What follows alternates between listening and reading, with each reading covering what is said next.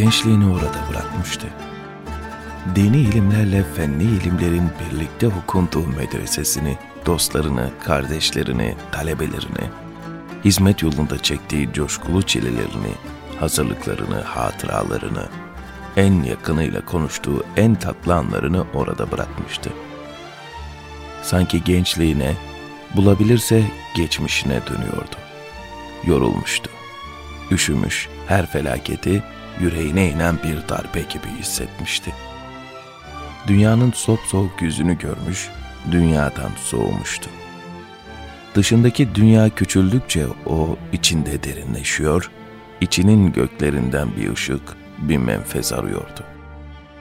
Bitişi başlangıçla birlikte yaşıyordu. Üzerine bir yorgan gibi örtecekti bildik diyarları. Bildik simaların bakışlarında ısınacaktı.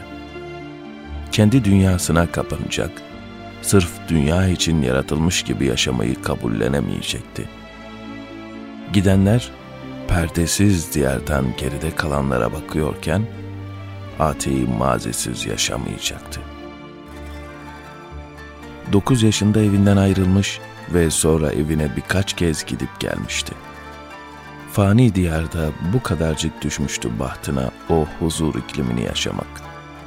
Yüreğini, yüreğindeki imanı bir kalkan bilip ilim öğrenmek ve insanlığın irşadına hizmet etmek için köy köy, kasaba kasaba, şehir şehir dolaşmaya başladığında daha buluğa bile ermemişti.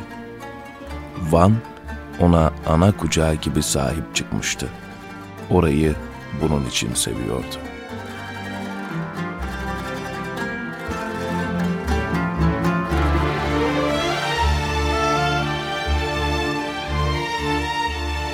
Köyüne dönemez, bunca yitikten sonra bir de o hüzne dayanamazdı. Mübarek annesini Cihan Harbi başladığında dualarıyla uğurlamıştı ebedi diyara. Annesinin cenazesine gidememişti. Çünkü ona o gün çok daha büyük bir vazife düşmüştü. Gönüllü alay komutanı olarak binleri, yüz binleri korumak, vatan için savaşmak.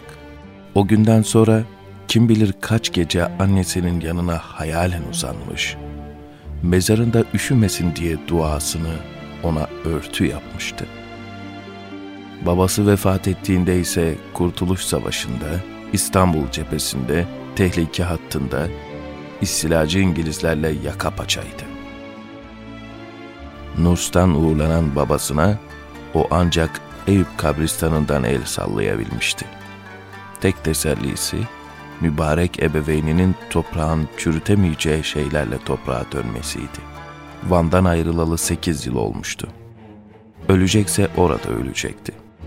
Darül Hikmet'ten aldığı maaşın bir kısmıyla kitaplarını bastırıp ücretsiz dağıtmış, bir kısmını da hacca gitmek niyetiyle ayırmıştı. Belki giderdi kim bilir.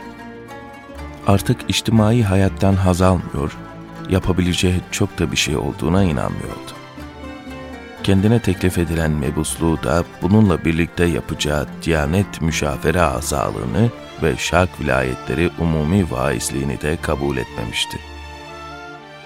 Belki de bir mağarada inzivaya çekilir, ibadet eder, herkesin dünyaya döndüğü günlerde o, seni Allah'ım, seni derdi. Uzleti tercih edip en yakınıyla buluşmak zaten en çok yaptığı ve alışkın olduğu şeydi. Çocukluk yıllarındaki dupduru günlerini hatırlar, o saadetli günleri bir kere daha yaşardı. Aradığını hep içinin derinliklerinde bulmuştu. Kalpteki yükselme rampası da sonsuza açılan pencerede dışarıda yoktu. Yol boyu yurdunu seyretti pencerelerden. Harabiller, yıkılmış hanumanlar gördü.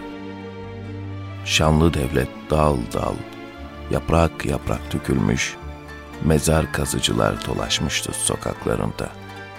Sanki artık bahar yaprakları bile hazan renginde solgun ve sapsarıydı. Suyu akmıyordu, yeşilin damar damar rengi belirmiyordu. Geçerken ağlayıp geçti, dururken ağlayıp Torto seita.